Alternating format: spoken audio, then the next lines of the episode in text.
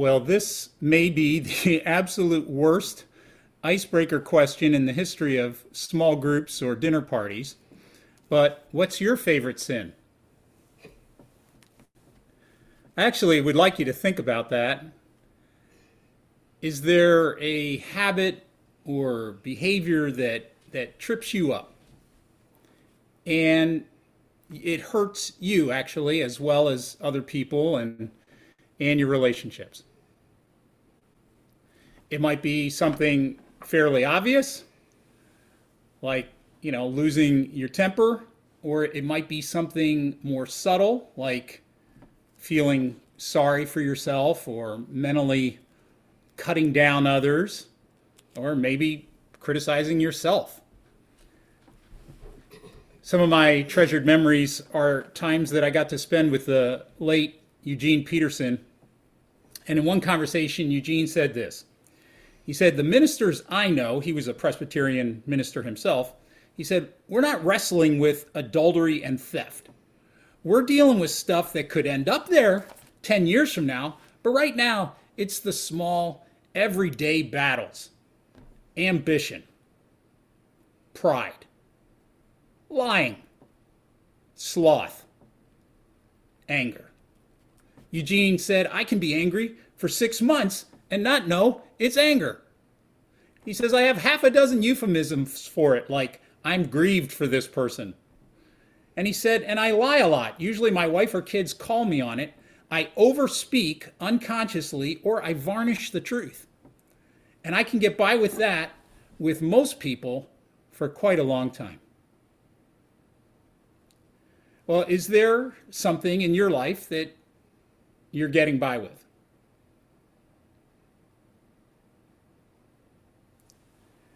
Are you growing tired of it? Is there this something that you realize, man, if I let this go, this could really actually become a problem for me down the road? Well, then tonight, I want to help you enter one of the most powerful, but one of the least understood ways that Jesus works in your life and in mine. It's called the baptism of the Spirit and fire. For it is it's this high temperature baptism that gives you and me the possibility of real change. With the baptism of spirit and fire, then the power of sins in our lives can be diminished and broken. And we can start to become the kind of people we'd really like to be. So I, I want to open up for you tonight what is this baptism and how does it work in our daily lives? All right, let's dive in. When Jesus is about 30 years old and he's ready to begin his life's work, there is already a well known baptism, and it's hugely popular. It's in water, as you'd expect, and it is being done by John's cousin, uh, uh, Jesus' cousin named John. And in fact, John gets so well known for the baptizing that he's doing that he gets forever nicknamed John the Baptist. It says in our gospel reading tonight, verse 15, the people were waiting expectantly and were all wondering in their hearts if John might possibly be the Messiah, God's chosen one. And John answered them all, No, I baptize you with water, he said. Basically, that's what John does is water. That's what he's known for, water.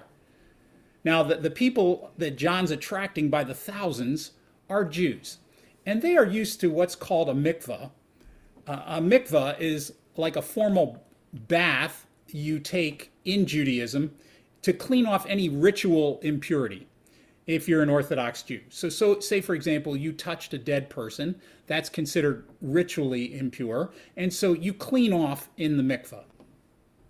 But the kind of full scale baptism that John's doing right here, where you come, confess your sins, and then you get covered with muddy Jordan River water, that is not for Jews.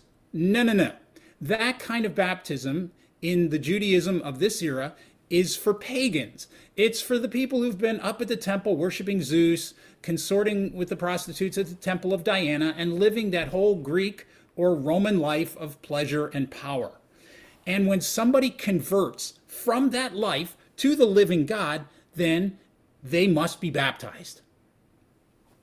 But now, what John's doing here, and why it's so startling and attracting a lot of attention, is that he's saying, hey, hey, hey, all of us Jews, we may be chosen people, but we need a total conversion too. We got to change. We need to cross the line into this whole new world. And in this case, it's really a whole new person. And here's how John figures out who that person is. One day he's standing in the Jordan River. It's under the hot Mediterranean sun. The lines are long, kind of like at a COVID testing site. And and John and his assistants, and he has a lot of followers called disciples. They're all saying, you know, step down, please. Thank you. Thank you. Next. And, but only for one person does this happen right here. Verse 21 in our gospel tonight. When all the people were being baptized, Jesus was baptized too. And as he was praying, heaven was opened, like torn open, and the Holy Spirit descended upon Jesus in bodily form like a dove. Now, later, John talks about what he saw. This is in uh, John chapter 1, which uh, you don't have printed, but he says, I saw the Holy Spirit descending like a dove, meaning gently perhaps, or perhaps taking the form of a dove, we're not sure exactly which, and resting upon Jesus. Now, until that moment, John says, I didn't know he was the one. But when God sent me to baptize with water, he told me, The one on whom you see the Spirit descend and rest, that's the one who will baptize with the Holy Spirit. I saw this happen to Jesus. And so John the Baptist goes on to say, Jesus is the one that God gave the Spirit to without limit. Now, here's why all this matters for you and for me.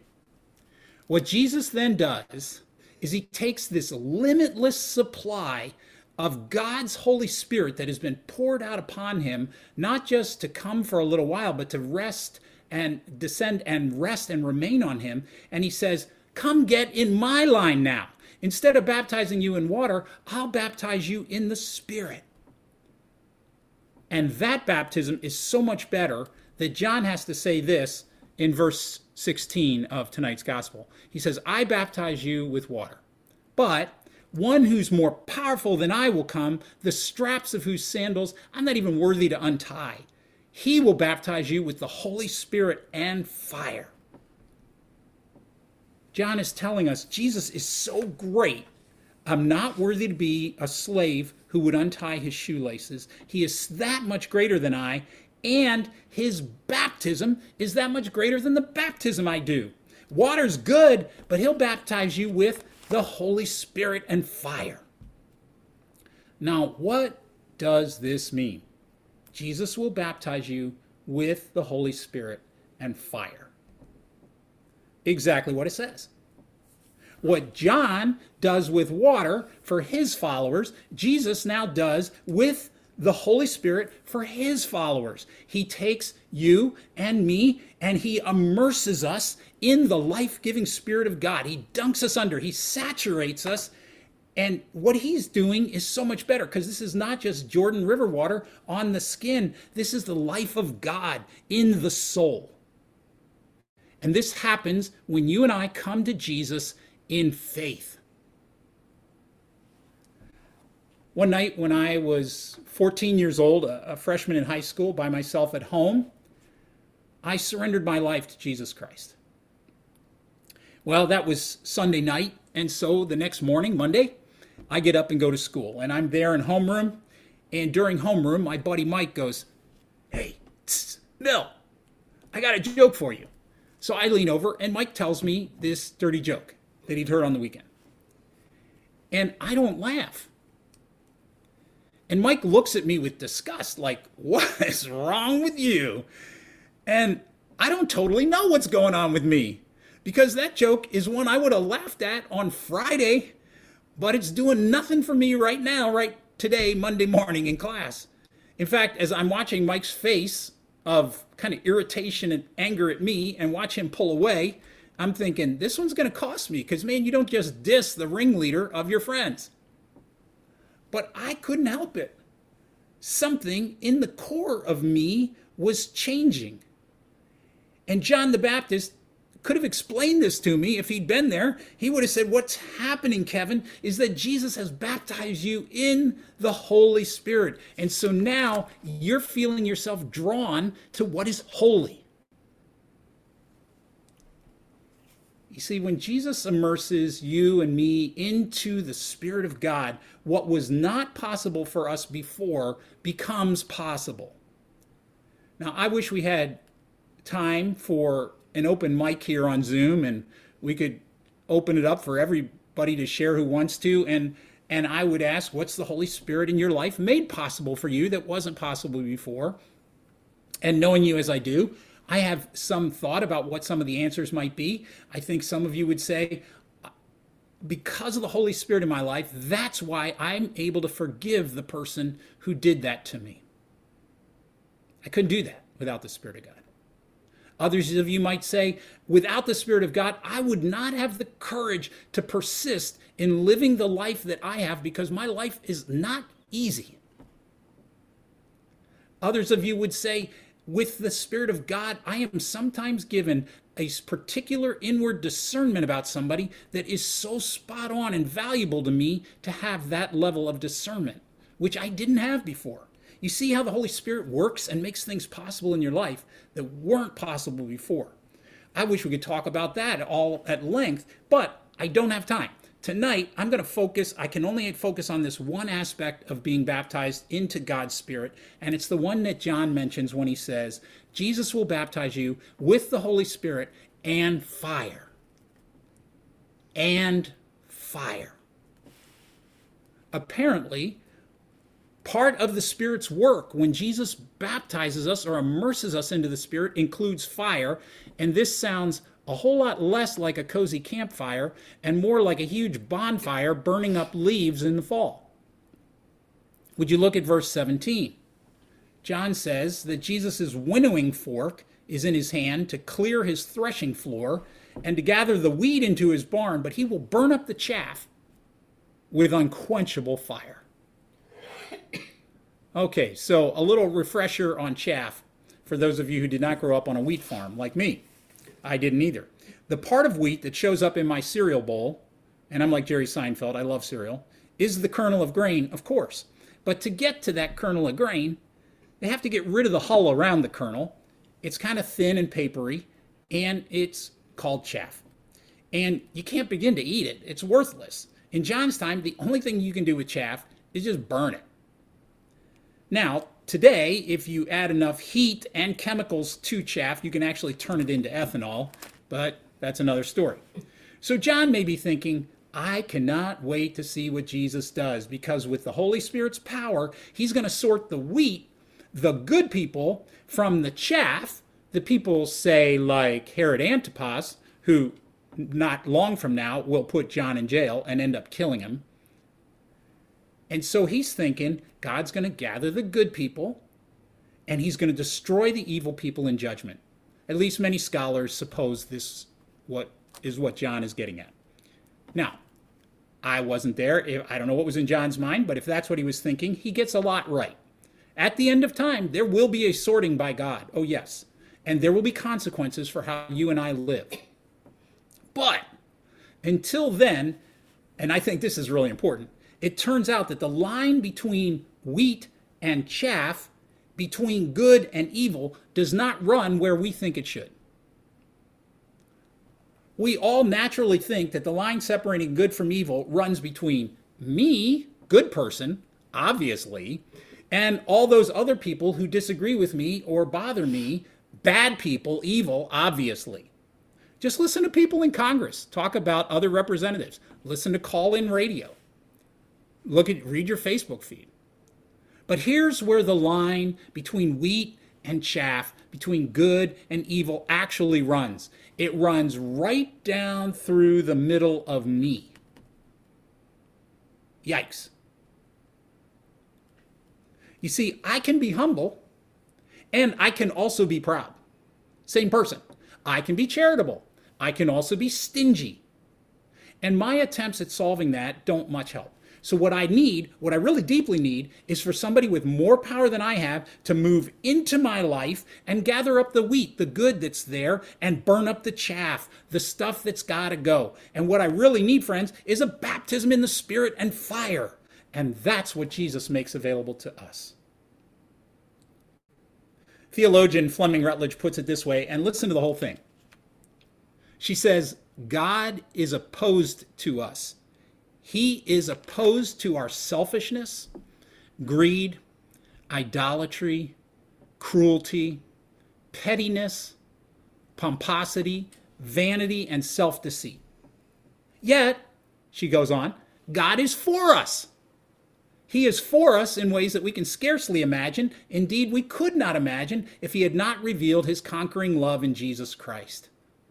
It is the love that not only opposes all that is harmful in the beloved, but it also has power to make our resistance go up in flames. Unquote. That's what I need. We all do. So, how does this baptism of spirit and fire work in our daily life? What does it look like? What does it feel like? I want to give you just kind of a pastoral sense for that to try to help you enter more fully into it. Well, the first thing I will say is that in as we attune ourselves to the spirit and fire, we will notice that the Holy Spirit will convict us. Convict us. Jesus tells us when the Holy Spirit comes, he will convict the world of its sin.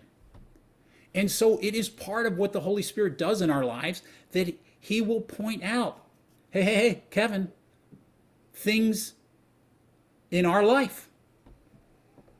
Now, how I experience this, and you don't have to have this exact experience, is it feels to me a little bit like conscience when the Spirit does that. Because both the Spirit and my conscience tell me right from wrong. But the Spirit is distinct from my conscience.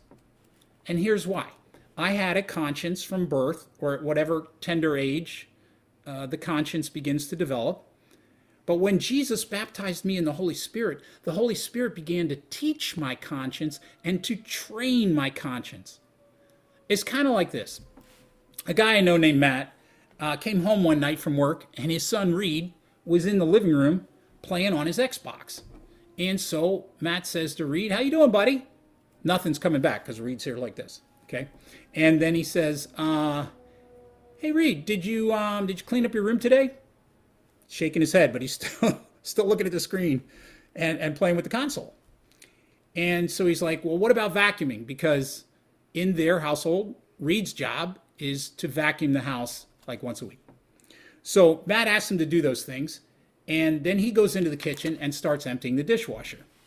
In about 45 seconds, Reed shows up in the kitchen and goes, I'm done, Dad. and, and Matt says, Really? You finished that quick? And Reed's like, Yeah, I did. And and so Matt looks at Reed and says, Buddy, Superman couldn't couldn't vacuum this house in 45 seconds. Like, no, I did, Dad. So Matt's like, okay, okay, well, let's go look. So the two of them go together and start walking through the living room, and there, right next to an armchair, is a pile of goldfish crackers that looks like somebody dumped it out and danced on it. and that's what sometimes the Holy Spirit has to do in my life. My conscience says, it's all good. I vacuumed. I'm done. Nothing to see here. I'll say things to myself like, hey, that wasn't your problem. That person's just sensitive. You know how they are.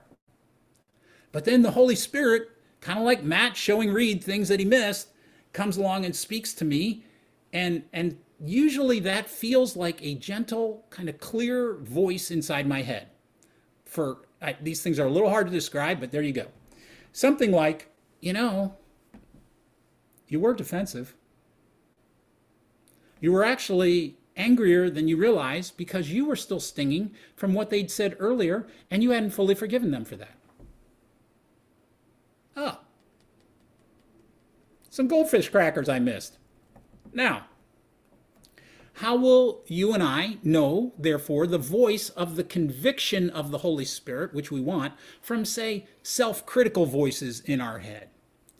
Well, with the Holy Spirit, He tells you the truth, but never, there's never despair. Never despair. Instead, there's this sense of promise and hope that if I will agree with the Spirit and cooperate with Him, I can return to my home in God.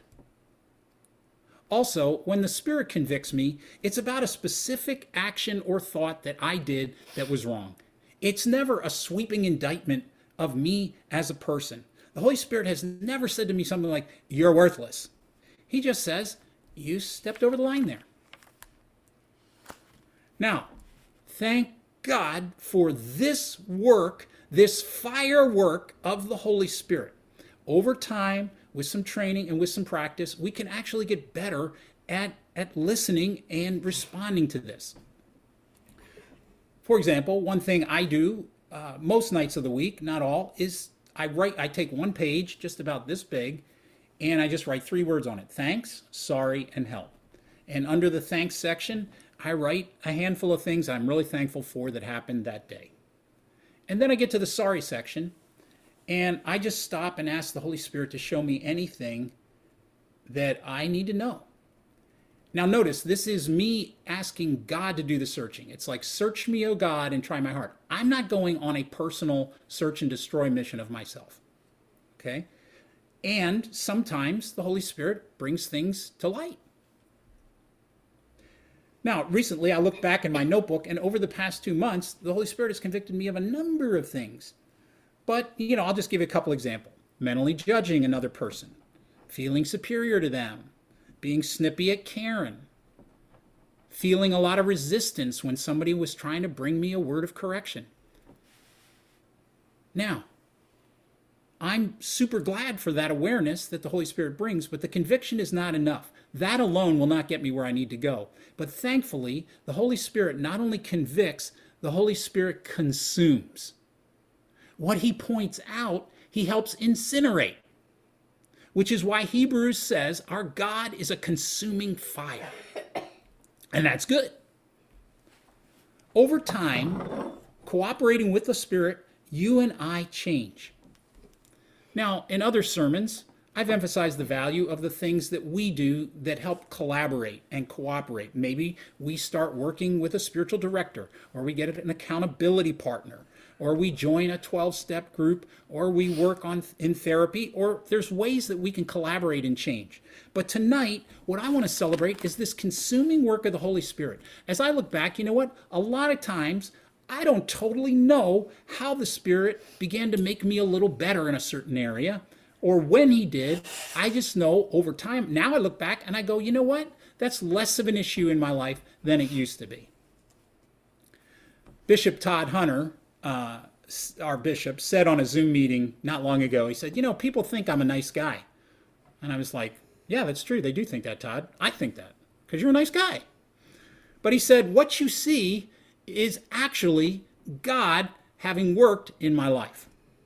He said, When my brother was killed in Vietnam, I hated Vietnamese people. I hated them.